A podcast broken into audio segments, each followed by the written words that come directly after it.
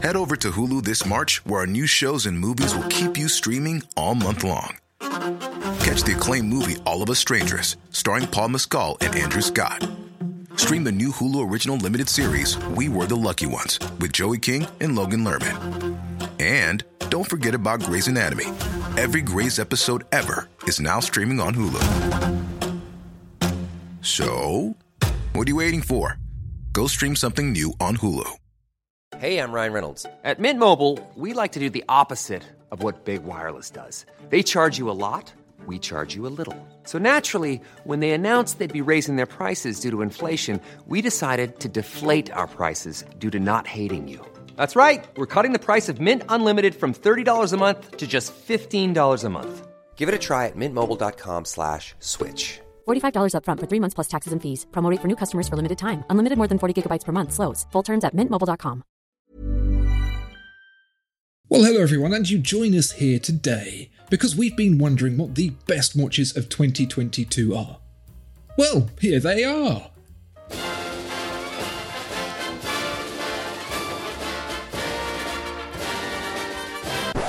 Well, hello Tom, how are you doing today? Very well, thank you. Are you feeling in a positive mood? I'm feeling in a retrospective kind of mood. I always get like this at the end of the year. I'm often wondering what were the best things that came out this year? That's good news. If I pick eight watches that I think were the best of 2022 and you pick seven, we'd have 15. Are you up for it? Oh, that sounds like a round number. well, here it is then. The top 15 watches of 2022, according to us idiots. I'm going to start off with one, Tom, that we didn't get to talk about at the time, but I really want to throw some real light on it. This is the Omega Speedmaster Chrono Chime. Remember how Rolex did absolutely nothing of note this year? Hang on, well, I don't know how you can say that. It was like the green and then the left handed and then the extra five. It's just loads of stuff. So. I don't credit noodling to be honest. Fair enough. And in the other camp, in the Omega camp, you've got them with the Speedmaster adding not just a chiming complication, but a chronograph chiming complication, the first of its kind, blowing all our puny little minds all up the wall. What more can you possibly want from a watchmaker in this day and age? Yeah, incredible. And looks very lavish in its Sedna gold there. It certainly is. Well done, Omega. You thoroughly deserve all the praise for this. And it's probably nice after you got forced at gunpoint to make the uh, moon swatch in conjunction with swatch. It's probably nice to show what you can really do. yeah, don't want those plastic boys holding you back.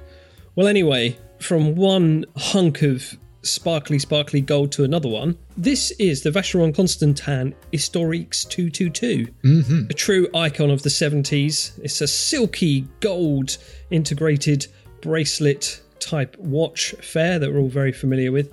I think it's a really cool, fun watch. It's got a nice sporty feel, but still being, you know, all gold and sporty. It's quite a difficult needle to thread, but I think Vacheron's done it really well. It's a, it's a really cool watch. They certainly did. They Tom Cruised their way through that needle with bells on. How about this, Tom? What? Bulgari. Oh, yeah. They've been at it with the thinnest watches in the world for a number of different categories, and they came at it again for just the thinnest watch in the world, period, with the Octo Finissimo, uh, 1.8 millimeters thick. You can see all the juicy innards in there. They came up with some really clever ways to use the crown on its side and the winding on its side to get that extra thickness. Bit of a shame about the QR code, but otherwise, I just love that they're pushing this technology. It's a completely useless thing. It's like it's like seeing how high you can fire a bottle rocket. No one needs to. We've got actual rockets now, but I'm so glad they did this. Yeah, it's it's an extraordinary feat. Yeah, a really nice surprise for 2022 to have, you know, a record-breaking watch come out and Bulgari were very very happy with that record, I think, for for the several months that they held it. Oh. The QR code takes you to the uh, Richard Mille page now, I think. Right. Yeah. What about the Tudor Black Bay Pro? Mm-hmm. This is a fun little watch, isn't it? Yeah. It's just doing its thing in a reasonable size at a reasonable price.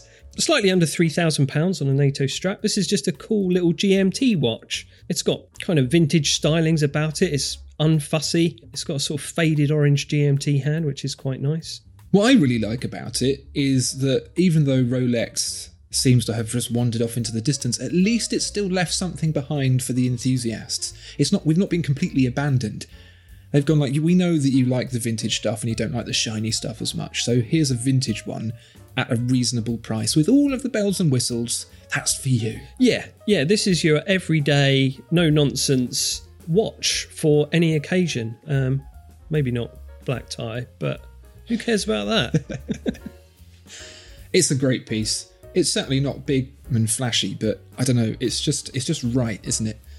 Talking of big and flashy, at the complete other end of the scale, you've got MB&F with the LM Sequential Evo, where they took one chronograph, another chronograph, smushed them together, and then after the fact found about five different reasons for making it in the first place. I really, really like that. I liked the difficulty of having two chronographs running at the same time, having that interconnectivity. Them just making it work just because, and then they're like, oh, hello, you can do this with it, and you can do that with it as well.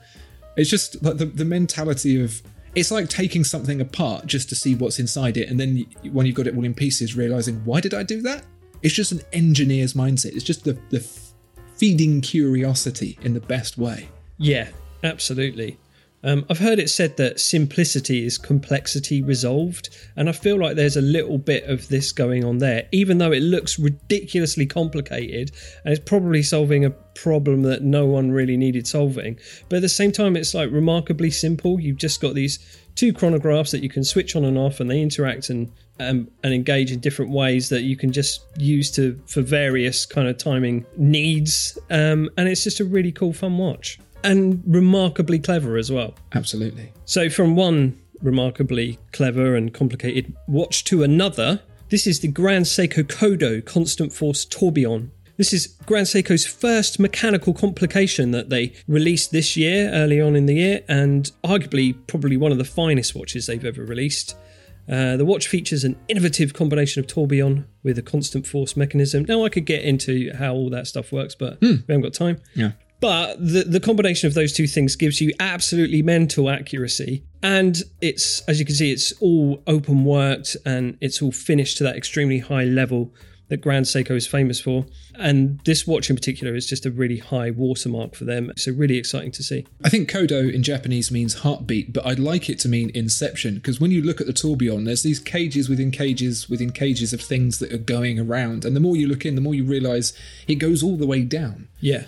Talking of watches that make your mind melt, um, I remember we went to see Cartier at Watches and Wonders, and they had the, the usual dress pieces, the jewellery pieces, and yeah, all that, that kind of typical Cartier fare.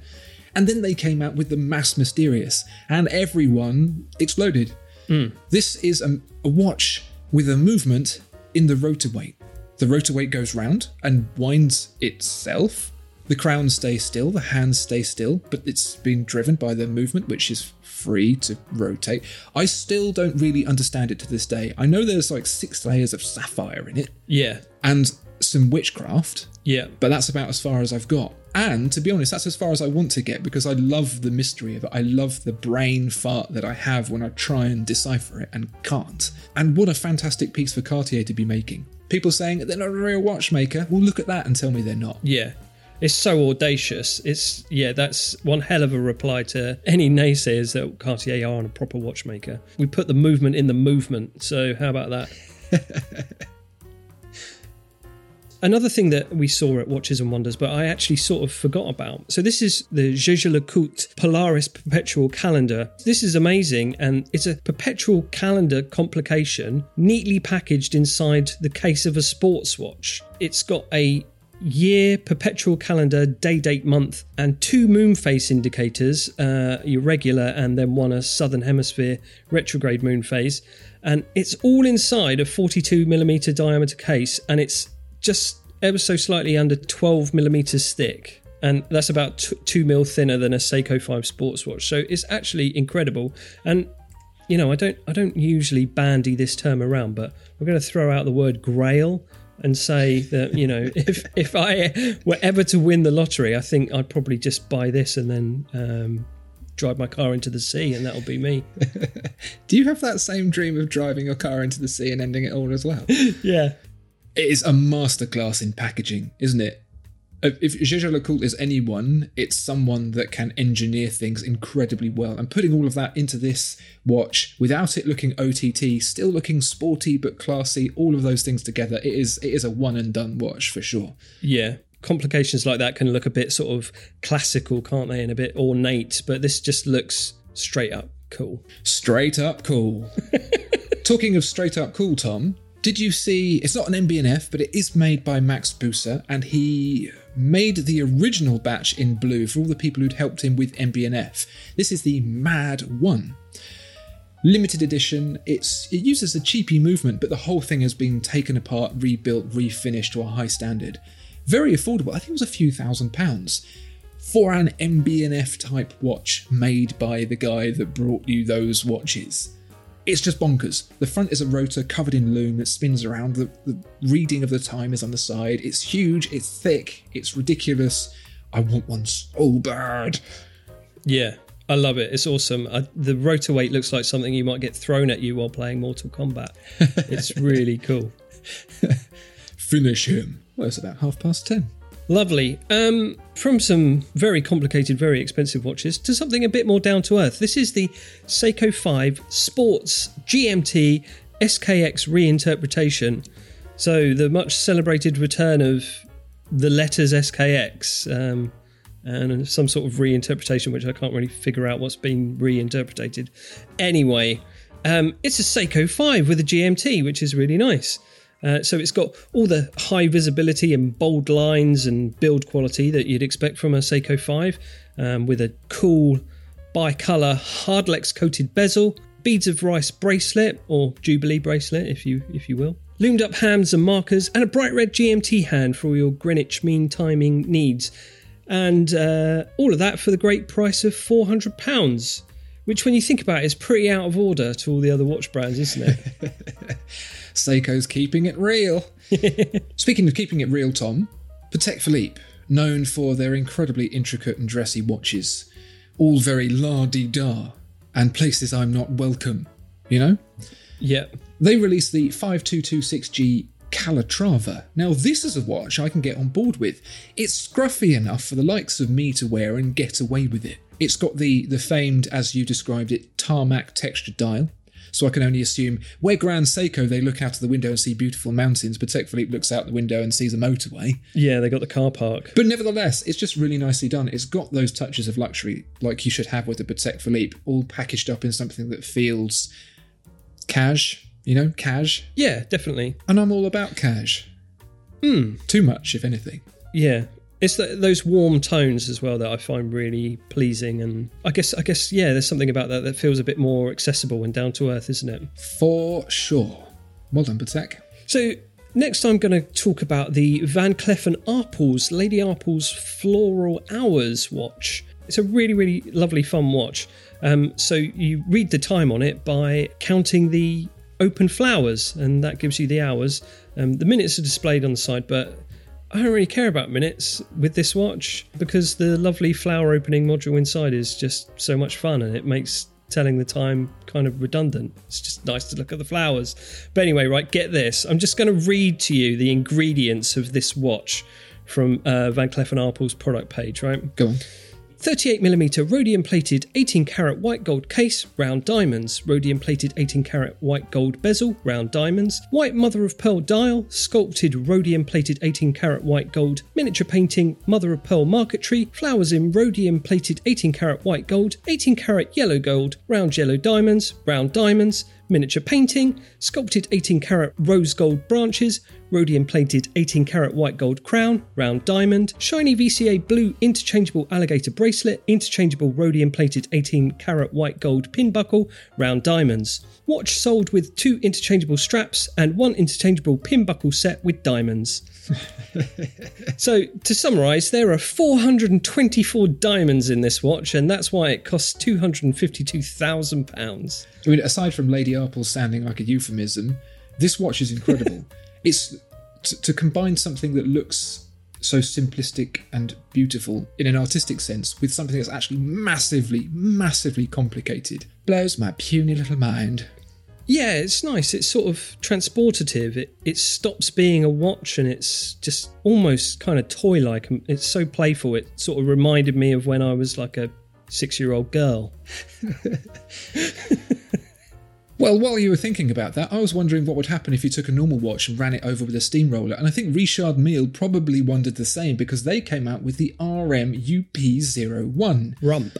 Um, the up, presumably meaning up yours to Bulgari, whose record they stole by 0.05 millimeters, if I recall, something insanely ridiculous. Nice. This completely takes the idea of making a thin watch and turns it on its head, as you'll see from this credit card looking thing. And people give Richard Mille some hate, but I think the ability to think like this and create that watch, even if it is a weird looking thing, shows the real creativity and genius that goes on with these guys. And I've said it once, I've, say it a thousand times. I'm all for that. I love traditional watchmaking, but I also love it when they go, do you know what? We're going to make something that is on paper a watch, but when you actually look at it, it's nothing like it.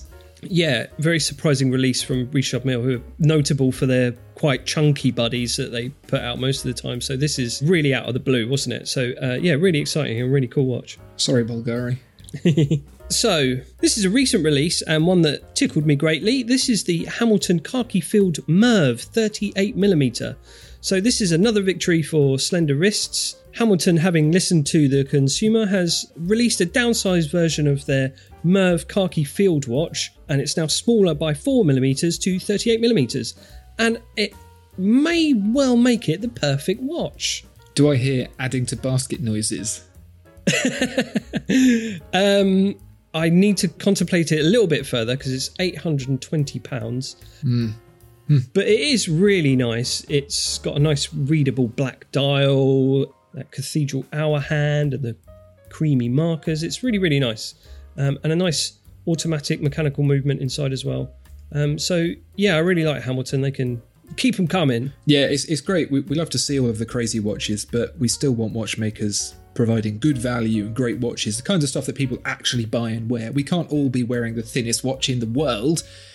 So it's nice to see some normal watches that come at a great spec, great quality, and more importantly, as you said, that have been created as such because the manufacturers have listened to the customers. Lovely stuff. Tom, I'd like to wrap this up, if I may, with what I think is the best watch of 2022. Ooh. This is a Christopher Ward. It is the C1 Bel Canto.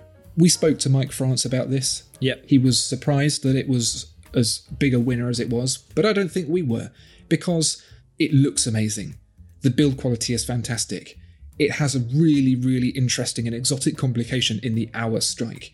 Everything about it all packaged together for less than the price of a Tudor Black Bay. Yeah. Unbelievable. For me, this is a bit of a game changer in the industry to show what's possible at the price without really any compromise. And I think it opens up a whole world of possibilities for what can be achieved into 2023 and beyond. Yeah, it's funny actually. Everything you were just saying about what Hamilton is offering, you know, really high specs, great build quality, something for nearly everyone to enjoy as opposed to you know high complication very exclusive limited pieces. It seems like christopher ward is sort of blurring those lines quite a bit with this watch. So yeah really really exciting. Yeah very much so. I think they've probably upset a few people with this watch. I think that's their thing though isn't it? It is. So there you have it dear viewer and listener those are our favourite watches of 2022, but what are yours? Put your favourite in the comments below. And please do like and subscribe while you're there. Thank you so much for listening, and we'll see you next time. Goodbye. Bye bye.